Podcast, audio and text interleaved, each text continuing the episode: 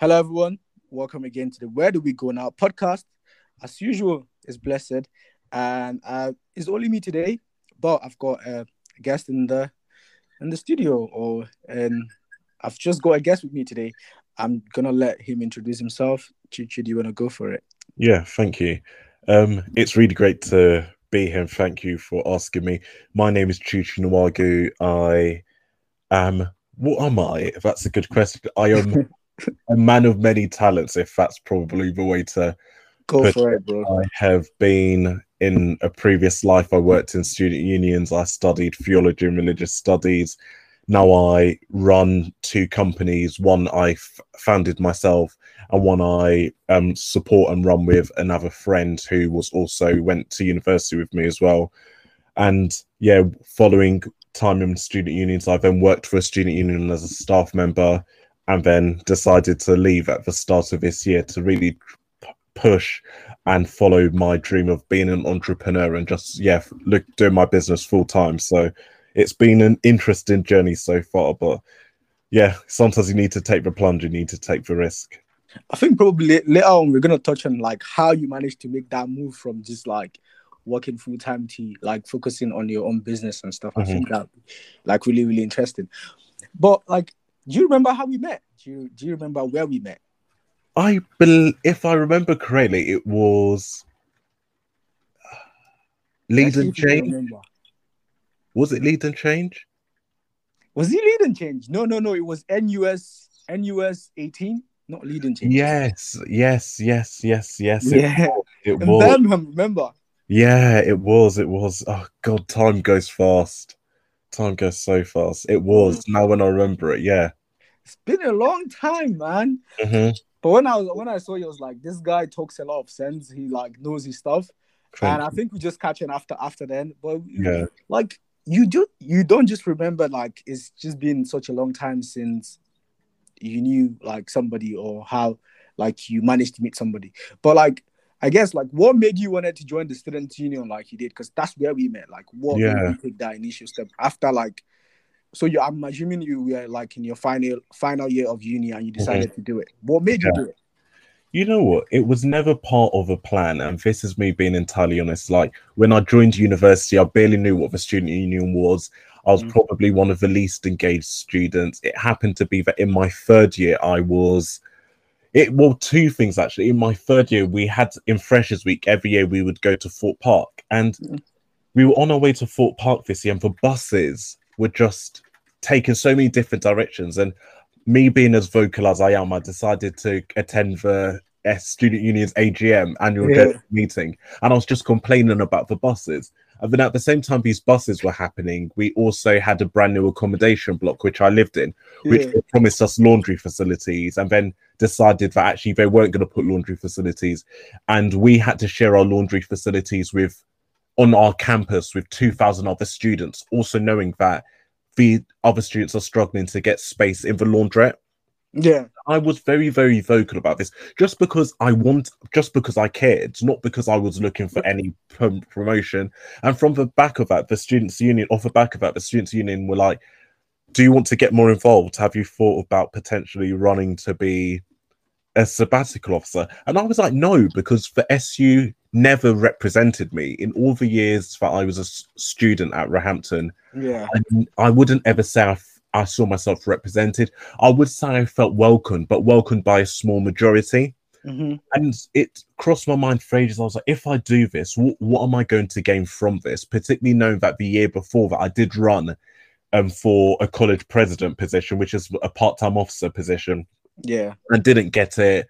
And I was like, okay, clearly there's a reason why I didn't get it. Just give up on the dream. So I decided to run off the back of not seeing myself represented. I wanting to see representation Yeah. and knowing that for so long students like me haven't gone into the SU because actually they believe SU isn't the place for them. And if I could just be a face that opens the door for those other people to come in, yeah. then that was what my goal was. So that's sort of what led me from a not being involved to making a bit of noise. The mm-hmm. SE noticing that I made a bit of noise and were surprised that there was a black student making noise to me now being a sabbatical officer. So yeah, that was the journey. So like And so basically, you're basically causing a lot of trouble trying to make noise. But Yeah.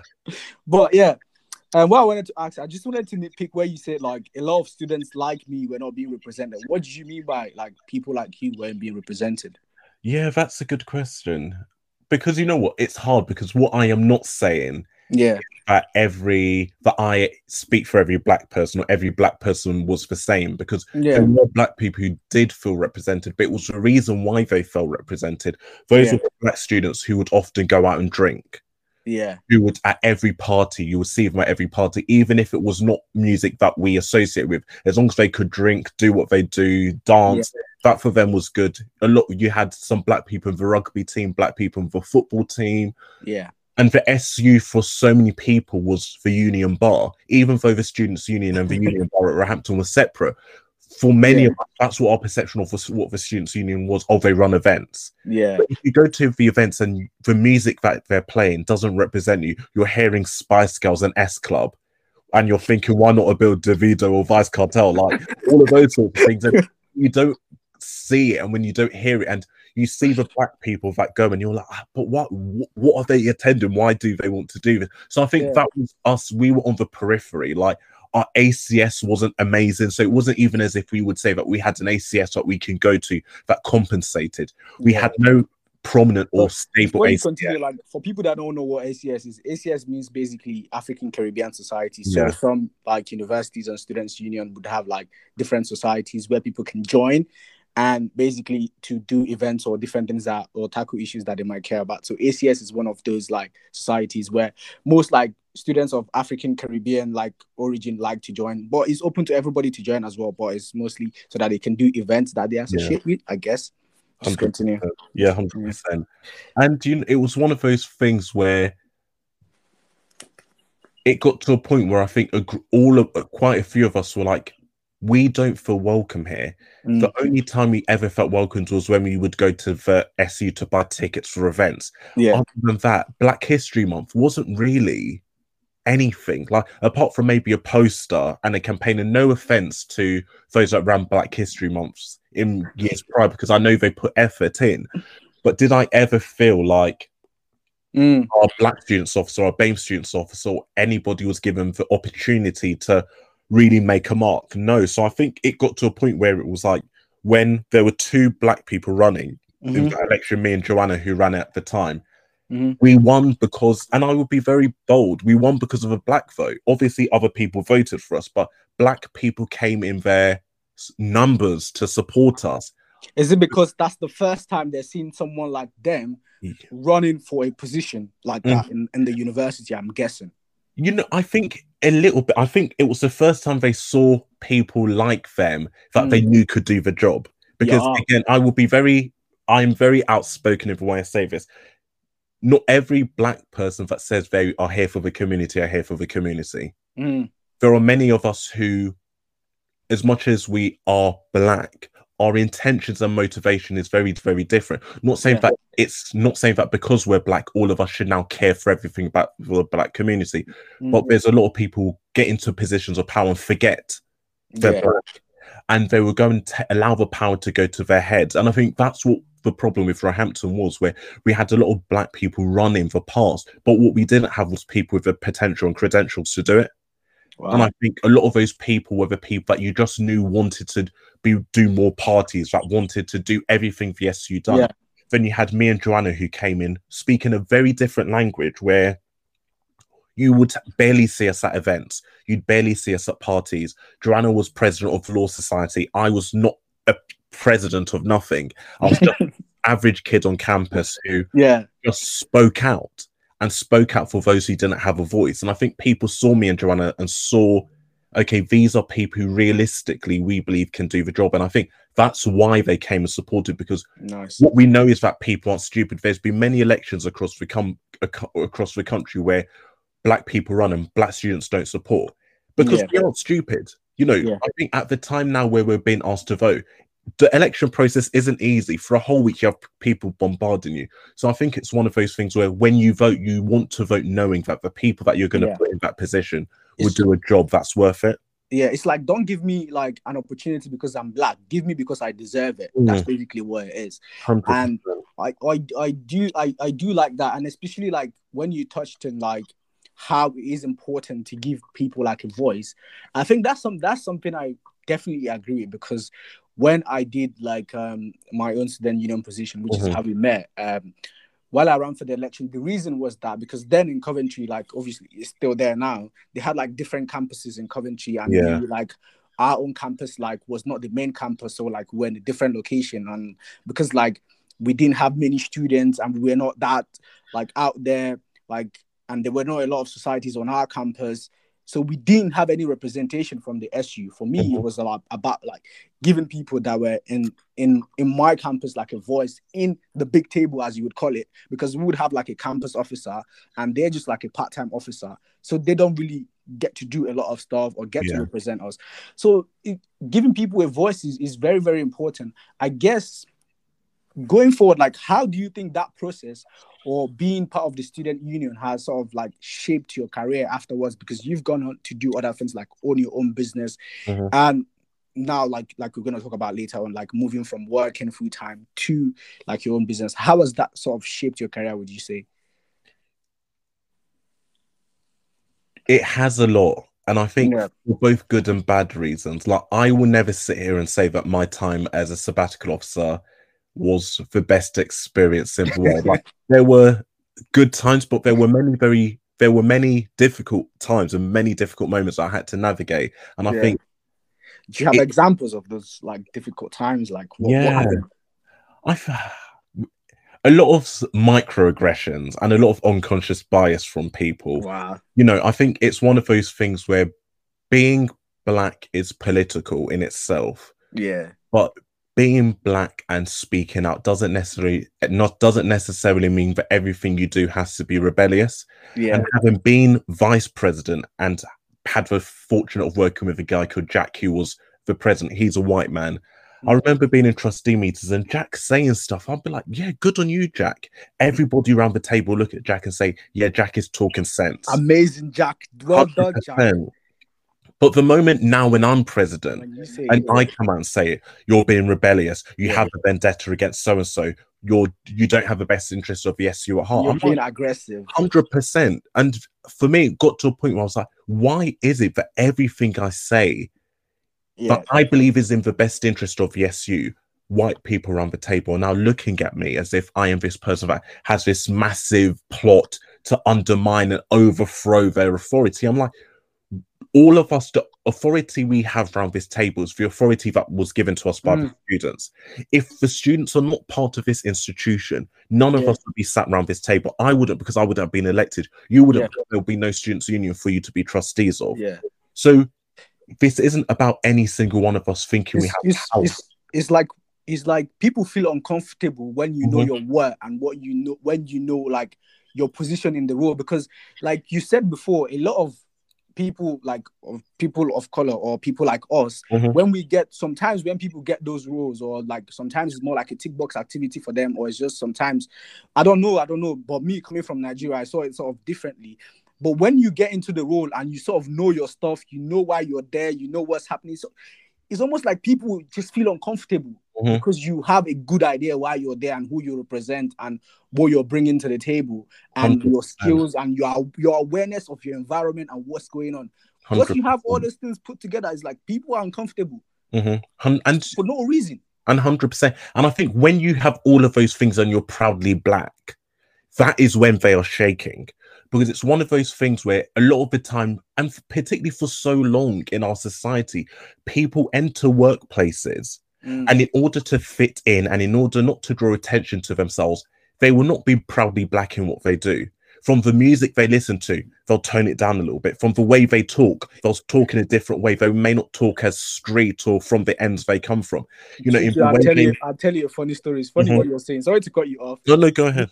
We had a was he Black History Month? I don't I can't remember. No, I think he was I think it was Black History Month.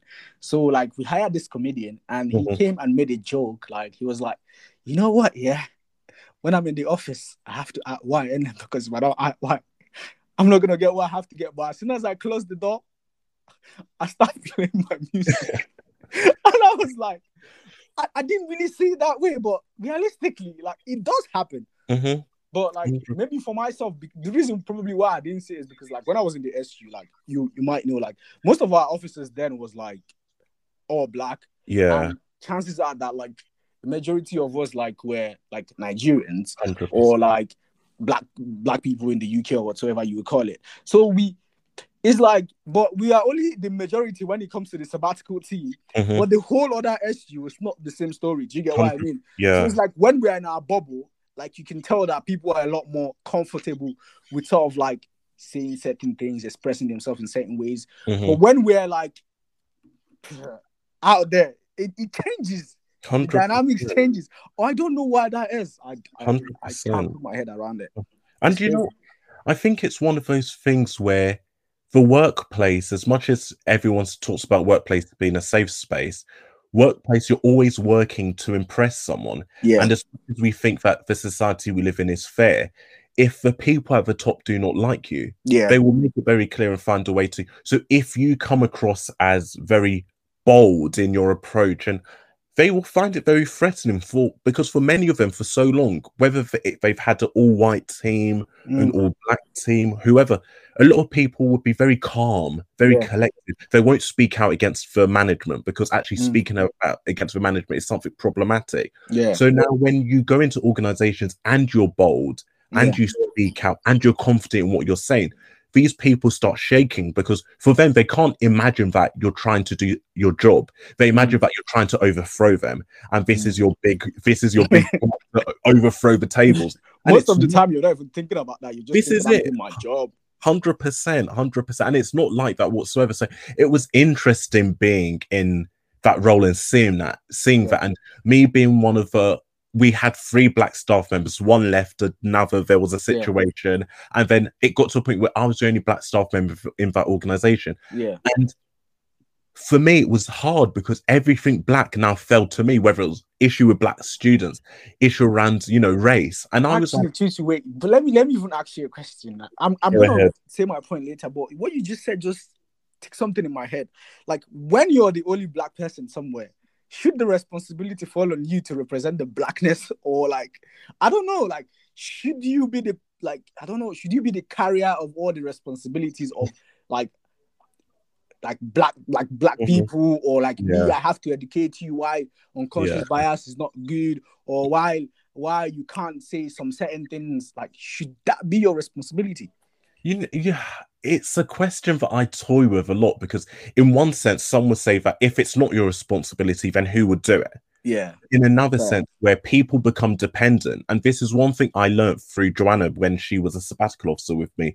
Yeah. You become dependent where if they know that they rely on you so much, it got to a point where we were doing everything from Yeah. planning Black History Month to going to meetings with societies around disciplinaries to doing all this kind of stuff. But we were like, what now happens if this institution ever gets to a point where there is no black sabbatical officer? Will they be able to think for themselves? And Joanna was like, I'm not, I'm not doing it anymore. Me, I was a lot more, oh, if if we don't do it, then who will? And Yeah.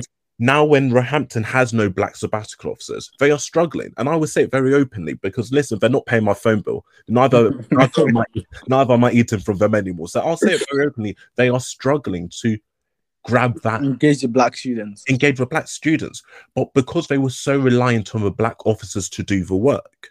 yeah you know what yeah i'll tell you something because as a student that came from nigeria to the uk first of all i didn't realize i was black till i came to the uk to be Mhm. honest because when Mhm. you're in nigeria everyone is black so everyone is the same you if you see a white person yeah that's a white person but it never Yeah. occurs to you that but you just be like oh yeah but it never occurs to you that oh yeah i'm black but I know, like it's like a vague statement to make, but the idea is that when I co- came to the UK is when I realized things like unconscious bias and all those things, and it was in the union that it kind of opened my eyes because I feel like people throw around statements like unconscious bias, this one, that one. There's nothing unconscious about. Mm. If you're biased, you're biased. That's Hundred it that, that's just my own view but it wasn't the issue that I, I i sort of realized this thing even though like like i said to you our SU then was mostly like black officers and all of that so we sort of knew like our what and i think we did have like people within our SU that were not necessarily like black that was championing like that were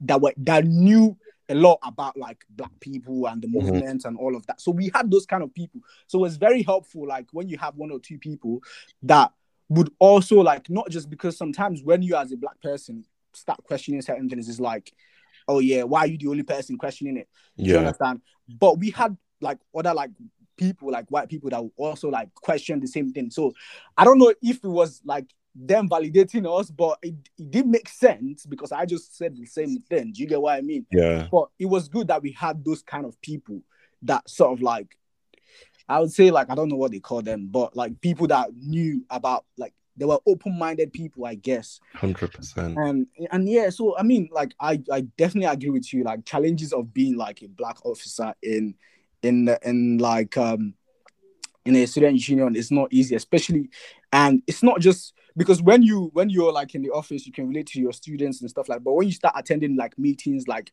across the board in the universities and realizing, God, I'm the only black person here. Mhm. Wow, Mhm. this is this is I think some people black people will be like some people black people will see it as an opportunity, like, oh yeah, this is incredible, but it's not really incredible or anything. It's just like, why am I always feel like why am I the only black person here? Hundred percent. Really in such like a multicultural place. Like Mhm. you would always feel like that. And I think it's just it's just a they, they, they, they are like there's there's the good side of it being a sabbatical officer and what the experience you gain is enormous but there's like you said there's those challenges that you face that that not necessarily have anything to do with your ability or anything sometimes you just have to i always used to say to my friends sometimes you just have to close your eyes and just just act like you just be oblivious i don't know if being ob- oblivious is the word but just Mhm. act like man I don't, I don't know what's going Yeah. on like, just No. just let it go just let it go Hundred because like it's like people don't learn and if the more you try like people don't learn so you just Mhm. allow it allow it to pass but you Chichi like I'm I'm like we've talked about like your experience in the union and all of that what what would you say were like the good good times The good times. There were many good times. You know what? For me, it was like it was the ability to affect change, but Mm, change that I knew that mattered because I Yeah. think it got to a point where, as much as being black was difficult, yeah, being one of a few black people meant that people listened. yeah, Whether they listened and believed is a different thing, but all of them listened because Mm. It was a thing where if they didn't listen, they could seem as if you know they have unconscious bias or they're racist. So they all were very attentive. So there were many things I said in meetings where I was the only black person inside this room, but everyone would be like, "Of course, yeah, we agree," you know. And and having the fortune at twenty two, I was or twenty three at the time, yeah affect change in an organization that turns over more than a million pounds a year that was crazy. And then being in a the university governing body where you're affecting change the institution is multi-million pound ins- institution. Those people around the governing body yeah are millionaires billionaires. One drives a maserati the other one has a bugatti the other Wow. one ceo of the um, olympic stadium build in um stratford so you've Yeah. got prominent people in society that are sat round the table listening to you yeah a black boy who's come from Tottenham or a Nigerian boy who's come from Nigeria to it's crazy bro It's I'm not going to lie to you, bro. One day I got invited to, like, you know, when they do like the Christmas carols and stuff. Mhm. Like, I got invited to like the lighting, like the launch of like the the Coventry one, the first day of the lighting, bro. I'm not gonna lie to you. Like the first day I, I went in, like they took my name, I went in, I went out there, I saw the mayor of Coventry. Mhm. It was really nice. I met like like the rugby footballers, like shaking hands with basically everybody that was somebody in Mhm. Coventry. I was like, bro, like if you told me like a Nigerian boy coming from Nigeria to the UK that at that point in my life I'm gonna be doing that, Hundred percent. I'll be like, no, man, no. Honestly, even bro, it got to a point where there was one day we had so one of our on our campus we built a new building. It was um a- a- it was nominated for an architecture award. So we now went to Camden for this nice fancy meal. I walked into this building. I said. God, this cannot be the place. The place was beautiful. You should have even seen the plate we were Bro. eating from, the spoon. I was thinking, is this how the white people are living? It was mad. And a lot of these people were prominent people in society, as Yeah. celebrities inside this. And I was looking at myself being like, how did I get here? Nah. And the imposter syndrome sometimes when you're inside these roles, you're like, how? How is how is this Yeah. a thing? Knowing that you've you've done this. I was like, what cheat? I must have cheated the system somehow. This can't be real. You know the funny thing about like being a student union sabbatical officer or like being the vice president, the president, whatever, is the places you get invited to Mhm. and the people that you sit across the table from.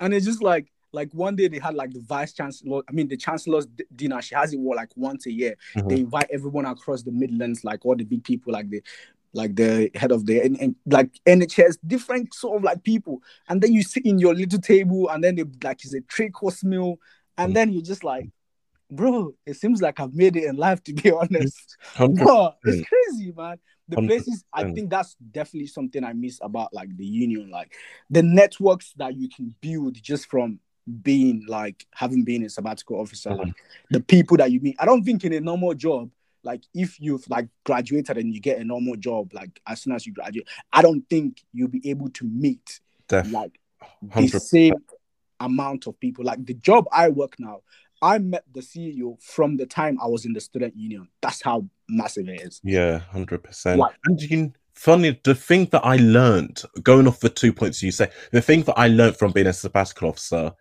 was, or the two life lessons I learned was one, even though you've made those networks, it's how you keep those networks Yeah. And the second one was everything you have experienced is a taste of what's to come. And yeah. someone said, Joanna said this to me. She's like, true, like it's not by coincidence that we are inside these rooms. It's Yeah. not by coincidence that we are sat around these tables. Like this is a taste, a small taste of what we can What achieve. is in the the future. code? Yeah. And I was like, hundred percent. We don't. Sometimes I think when we leave our roles, everyone in BSU says, "Oh, it's going to be hard getting a job." Nah. With the experience we've developed, all of us should be CEOs of organizations. But no one, bro. Like no one the things you do, what being a sabbatical officer is. bro. The things you do. You're a director. Mhm. You're sitting in all the boards. You're making all the decisions. Your SU is probably turning over more than more than a million pounds, Mhm. and you're sitting in the financial decision, checking everything that goes and making sure that the SU is running sm- smoothly, bro. That is a lot of and it's a lot of responsibilities. And sometimes when you go in, there's a lot of like undue pressure because you're not sure Yeah. what to expect. But when you come out of it, I think you gain so much experience that you probably don't even know where to place yourself. That's the problem. Mhm. Like there's so much you gain that you don't even know like how to, how do I comport my CV because I have got like every single thing that you can probably ask of me. Like, events pra- planning, being an executive, being a project manager, being this one, being that one, representing different boards. Bro, there's a lot of stuff you can get from it. No, definitely. You've gone from like being the face of the SU to working behind the closed doors, like Oh, behind like the table. And we know like what goes on, like how sabbatical officers have ideas or like student union officers have ideas, and you have to basically be the ones coordinating that. How how was that shift for you? Like, was it difficult? You know what? They don't again they don't pay my bills now so let me speak truthfully. You know what? It was it was nice. I think at the point in which i had finished as a sab i was i was ready to never Yeah. look at another thing from a sabbatical perspective. Yeah, so going into the role i think i went into it naively be- thinking like this is the role for me. Yeah, having been inside that role now, it was very, very difficult because when you see things that are not necessarily correct, who are you Yeah. to now come and speak up about it? Because you're nobody, you're not a sabbatical, so neither are yeah. you You can't really say nothing at this point. Hundred percent. There were certain things the Sabs were not doing. I was like, you're taking an opportunity away from the Sabs. Like the s- senior management and staff members probably had more influence in meetings than the sabbatical officers did. Yeah, And I was looking at being like, why is it why am why I like that?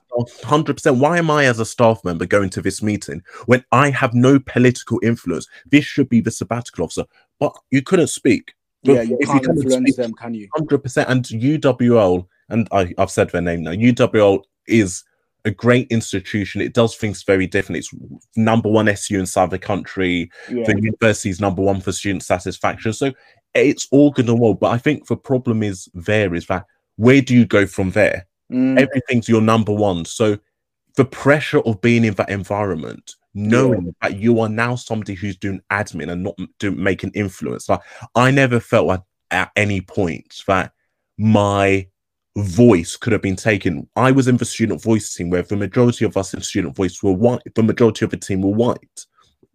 Wow. We know that although uh, the people that put themselves forward for elections, we still get a good number. But what, in a university where we have a high majority of BAME students, why are we not?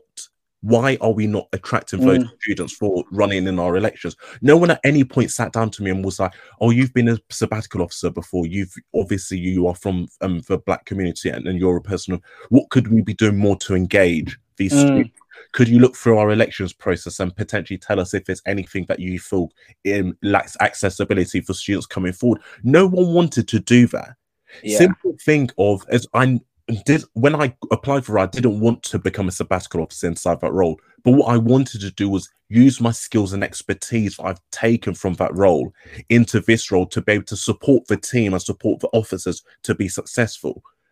Yeah. But that wasn't possible. So I think it got to a point where your mode and I keep saying this to people, those who stay in student unions, you need to ask yourself why are you staying? Yeah. When you finish as a sabbatical officer, Yeah. the easiest step sometimes is to stay in student unions. It's because you, it's what we know. We've Yeah. worked in it for a year, we've worked in it for two years, we understand it's what we know. But what is your intentions? Because there are many people who've been in black staff members who've been in this movement for ages, and none of them are CEO yet. But you've had Mm. white people who've come into um, SUs, and within five, six years, they're now CEO what is it that you want to do? Is it that you want to be there as somebody that's just a representation for students to come f- um, for other sabbaticals and other students to see black staff members in for SU? Is it that you believe that you want to create change? Is it that you want to work up towards becoming CEO? What is your reason for staying there, and how do you how will you get there? But you also have to have the patience to know that it will be a very long journey.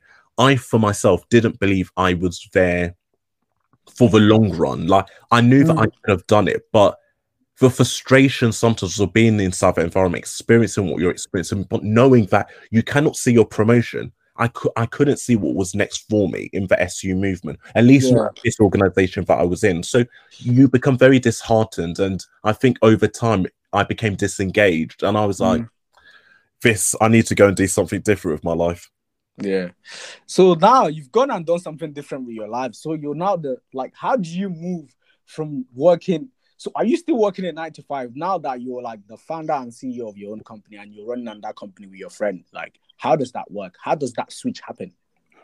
Faith, bro, when I tell you, it had been on my heart for ages to do it. But in life, risk, taking a risk and leaving a nine to five where you're taking a good salary every Mm, year, like, bro, I'm not gonna lie, like, again, the one thing I do say about UWL is they pay well. I was on, I was on a decent, healthy salary. So to leave that where I know every month I'm getting a solid income, same income in every month, to mm, now take the risk of going leaving my nine to five and going self-employed where everything i make every month or the money i make monthly is very different you know there's Mm. the business may never become a success but you Mm. go into it with faith and for me it got to a point where i was like i want to leave SUs but i don't want to go and work another nine to five but what i want to use is, is use the skills i've learned from being a sabbatical So the business skills use the admin and project management skills I've learned from being a staff member and go and do something for myself. And yeah. I think because I had the understanding of the industry that I'm in now, and also with the other business, I had the understanding, and Mm. I also had the networks. I thought actually that is the starting point. Go into it with the idea, understand what you want to get out of it, and use your network.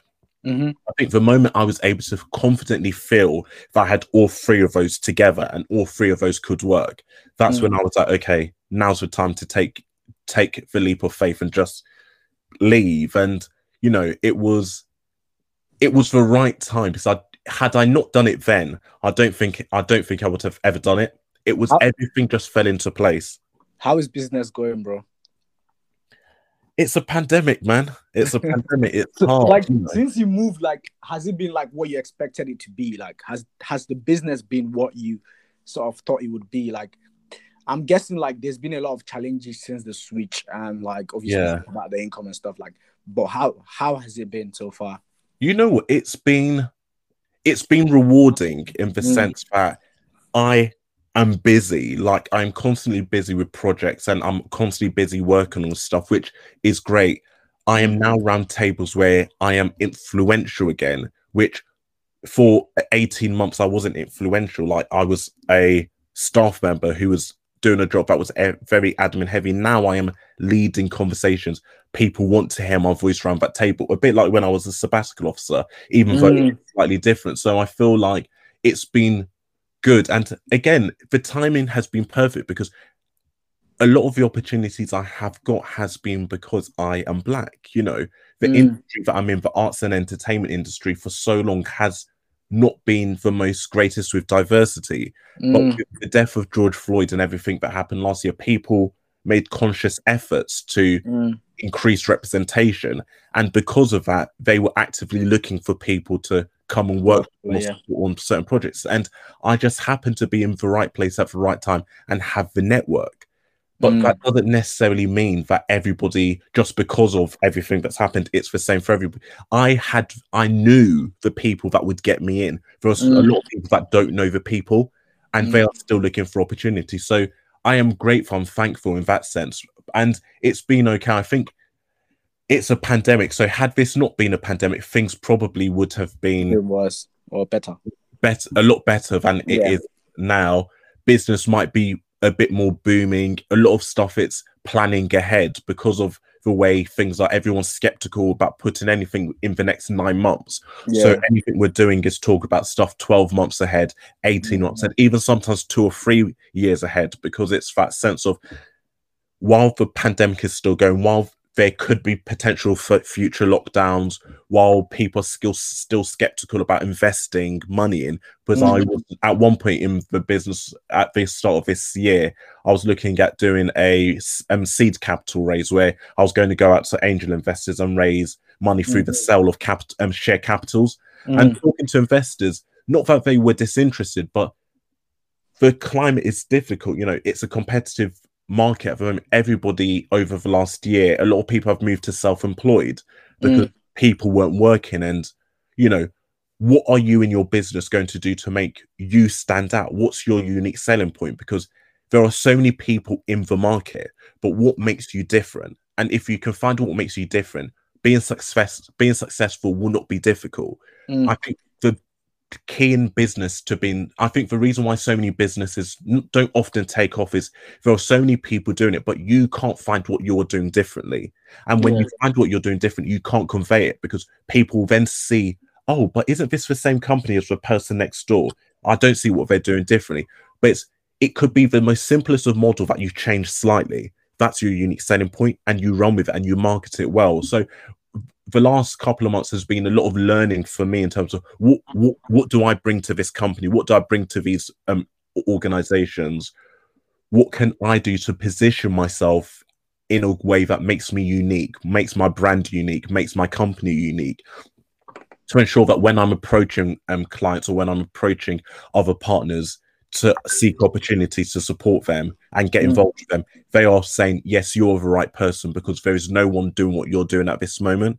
So it's been a lot of learning as well. But so far, so good, man. Sometimes I think we, the reason why so many people are fearful of leaving that nine to five is because we become so reliant on that nine to five. We live to work, not is we live to work, not work to live or it's the other way around. We work to live, not live to work. And it's one of those things where so many people, we're so reliant on that money coming in every month that when you think about leaving that nine to five, you're like, how can I leave at nine to five? Where will my next paycheck come from?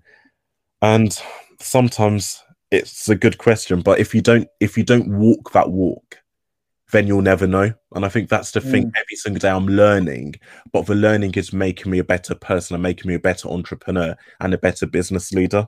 Mm. I mean, that's good. I mean, one thing I picked up from the conversation that we've been having, we're talking about like networks. Mm-hmm. How do you start building a network as a young person? Good question. Thinking ahead, it really is about thinking ahead. I think for a lot of us, the reason why we don't want to network is because we don't think it's going to profit us. Mm. And particularly when already we have a social circle, you've got friends, you've got family who you're talking to your friends and family regularly. Someone now tells you that, oh, you've got to network. In your head, you're thinking, I don't have the energy to go and talk to more people, particularly people Mm. I don't know. But that's because you don't know why you're talking to, to them for. You look at people that study law, for instance. Mhm. Why are these people always, every networking law event they go to, they attend, every chamber meeting they hear, or p- any f- sort of like panel discussion about law they attend, because they know that by going to these meetings and by going to these events, by going and talking to these people, it could be now that the person that you're going to talk to is in a law firm that you're trying to get a training contract at. Yeah. training contract to study in the UK is not an easy process to go through, but knowing someone in that organization that can walk you through the process, that's been through it, that can give you advice, now helps your chances of being successful. Mm. And I think the key to networking for me has always been why am I talking to this person? A lot of the people I network with are people that either have loads of money, and I will say it very openly, either people that have loads of money, people that I know would be beneficial to me in future, whether potential collaborators, potential people who know some who know somebody that I want to get in contact with in future. So having that relationship now makes it Mm. easier. When I say, "Can you introduce me later on?" It makes it simpler. So it's about going into it, and it sounds of it sounds bad because I think a lot of what I'm saying, somebody might would might be like, "Oh, but it's pretentious." Mm, yeah. Like every conversation we have is an intentional conversation whether you go and talk to your parent about something that you want them to help you with you're going into that with an intent whether you're going into a meeting at your university wanting to lobby for extra library hour and longer library hours you're going into that conversation with an intention Yeah. every networking situation you go into with an intention but what is your intent? Is it that you want to be an events you want to go into events? When you go and talk to people who are you talking to? Is it that you're reaching out to event planners? Is that you're reaching out to ceos of big corporate businesses? Is that you're going on linkedin and every linkedin search you're trying to connect with event professionals? Drop them a message me and linkedin every single person i connect with on linkedin i always try to send them a message and it's always it could be the most random person i i will always start my message with dear so and so I would be really grateful to connect with you. I am a young black entrepreneur who is trying to be successful in the world. I stumbled across your profile and saw all the amazing work that you've done. I would really love an opportunity to have a chat with you at some point to hear about your journey and where you've got to and seek your advice on how I can be as successful as you or more in future. yeah. Those messages get people because one, people not people that are successful, as much as they are open to conversation, they get a hundred of those messages a day. So what are you going to do to and capture them? Sometimes you need to feed these people's these people's ego as well. Like a lot of these people, when they hear you say you want to that you want to listen to them, you want to hear about their journey, how they became successful, so you can be as successful or more. You're speaking key words into these people. You're like, wow, yes, I am, I am successful, and someone's really interested in what I've done. So yes, I, I want to talk about myself. I'm going to give them time, and that is the routine. And the moment you have that routine, now you've built that relationship. That if you are an entrepreneur and 10 years' time from now, you're looking to raise money for a project and you know Yeah. this person has connections, all you need to do is reach out to this person. Hi, um, I really want um, your support on this. Because they know you, because they understand you, because they believe in your potential, they will support you as opposed to you approaching random investors and- saying, I want to do this. They're like, I don't know you. Why am I going to give you money? So it's all of this thing. It's about going into it with a long term plan. Networking isn't something that you start today, finish tomorrow. Networking is a life journey. Some of these people you start conversations with, you will be with for life. How do you do it? And Joanna, who again is a great friend of mine, and was a sabbatical officer, she would always go round every department in um, university, and I'll be like, Joe, why do you do this? She's Yeah. like, you never know where your next job will come from. She will talk to the cleaner morning till night. She'll talk to the cleaner, but she's like, as, mu- as much as this person looks like a cleaner to you, you never know Mm. what their son could be. You never know who their husband might be. You never know who one of their family True, members. true, true, true, true, bro. True. Like that's one thing I've always learned, man. You you can never, never, never like. I speak to literally any and anybody. I Mhm. don't care, like because you never know who the next person that's next to them or who they who they really are. You just you just never know, especially if if you've got a target. You can never like, especially like if you're selling something or you have a product or an entrepreneur or stuff like that, you can never say, "Oh no, I'm not gonna promote to this person because I don't think they have money." Bro, you can never know. Mhm. People, people have different ways of showing themselves or like spending their money or how they behave or different things or people have different associations or so you can't never write anybody and be like no i'm not going to talk to this person because of this because of that. I actually where i learned that was from the su as well during elections like you literally have to talk to anybody that you see. You can't write any you can't say i'm not going to talk to this person today. Hundred but like a lot of people don't realize that they, they tend to pick and choose. Who they talk to. and 100%. Who they don't talk to. And by doing so, essentially, and I always say this, sometimes you are blo- blocking your own blessings because you never know. It's sometimes I think we live in a world where whether you believe in a god or you don't believe in a god or you believe in the universe, you believe that God of the universe will just come and lay in front of you. But Yeah. sometimes it could be that person that you said no to or you ignored. That could be that person that has that opportunity for you. But Yeah. because you were rude to them or because they said hello and you're like, oh, you're just a cleaner. Now when you, that opportunity now arises you start feeling shame. Oh, how can i now go and talk to this person and ask about this opportunity when i Yeah. didn't before? I didn't give them the time. Yeah. So it's you never know be open and transparent with everybody. Chuchu, it's been lovely having you today. I guess my final, final thing I want to ask you is what would be your advice for like, or your suggestion for young people that want to move, make that move from working in a nine to five to sort of starting their own business or managing their own business or even starting some sort of social media stuff or anything that they wanted to do, but making that move from a nine to five to something else that they are a lot more passionate about? What would you, what would you suggest? have a plan Mm. that probably have a plan and have a long-term plan like plan year one year two year three Mm. and at every point in that thing put some key milestones and it could be that year one quarter one of year one from um january till april this is what i will look to achieve if by the end of april have i achieved it so you're setting yourself benchmarks because being an entrepreneur leaving a job where you're accountable to others where now Yeah. you're just accountable to yourself it can be quite lonely there will be days where you wake up and you don't have a motivation to do what you're doing. You don't have a mot- motivation to continue. Yeah. So what are you going to do to keep yourself accountable? And if you have something to work towards, every day when you wake up, you're like, okay, great, fantastic. I, I know what I know what I'm here to achieve. I know what the goal is. And the reason why I say have a long-term plan is have that three-year plan or that three, four, five-year plan because you're working towards something. So even when you're having those bad days, you're like, five years from now, Yeah. I have made fifteen thousand pounds, or five years from now, I will have opened two branches of my company. Yeah. And that is what gets keeps you going. And if you are thinking of leaving a nine to five and you know going into a thing, if you have the luxury of having savings to support you, fantastic, mm. and plan ahead. Like if that is the goal, start thinking about it now. Is it that you're working a nine to five now? Every Yeah. month, put one hundred pound aside, put fifty pounds aside. As much as it seems like you're sacrificing, you're investing in your future yeah.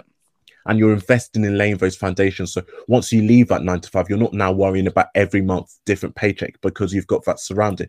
But even if you don't save and even if you don't have the money to do it, I still say go into it with the ability that you can do it and with Yeah. an element of faith because if you do not believe in yourself in your idea, then who will? Fair enough, bro. I, I, I, if you do not believe in your, I always say, if you've got to be convinced that that business will be successful. Because if you don't convince yourself, then you can't convince anyone to buy, or you can't even sell your service or whatsoever you're planning. You can't sell that to the next person. Hundred percent, and treat your business as if you are Apple. I think many of us go into business and we treat it as, oh, we're small scale. If Yeah. you're talking like some, when I talk about my company, it's only me and my company. But when I'm talking to people, I say we. I refer we are. We are doing this. We are doing this. Big your company. Talk about your company as if it's a big corporate company Yeah, because that is where you're heading. If you start talking that language from the start, when it now blows and it becomes big, you won't be struggling to talk about it in that way. yeah. So that's that's just my advice. But do I do I regret leaving the nine to five to do this? No, it's oh. one Oh. of the best things I've done, and I encourage so many other people to do it, but also reach out to Yeah. those of us that are doing it. If you have somebody that you know that has done it, reach out to them, speak to them, connect with people on LinkedIn. Feel free to message me for advice. You know, Mm. those of us that have done this are not stupid to think that there are that we are in this journey alone. There's people that have made this possible for us. So how can we help make this possible for others as well? So yeah. Once again, man, thank you so much, bro, for coming No on. Like, if people wanted to like reach you, where can they reach you? Um I am the most accessible person in the world. So I am on LinkedIn. So on LinkedIn, my name is Chuchu Nwagu. Again, you can connect with me on um, Instagram, Twitter, Facebook. I am one of those people. that If you message me on whatever app, I Mm. will always be more than happy to respond to the message and yeah, just I support wherever I can. Anyways, thank you, bro. All the best with the business, and I wish you the best of luck. And if you ever, if you need anything, feel free to shout me. And thank you everyone for listening. Once again, it's the Where Do We Go in Our podcast. Make sure to leave your reviews on any platform that you're listening Apple Music, Spotify, whichever one, Google Podcast. And I'm signing out. Bye, everyone.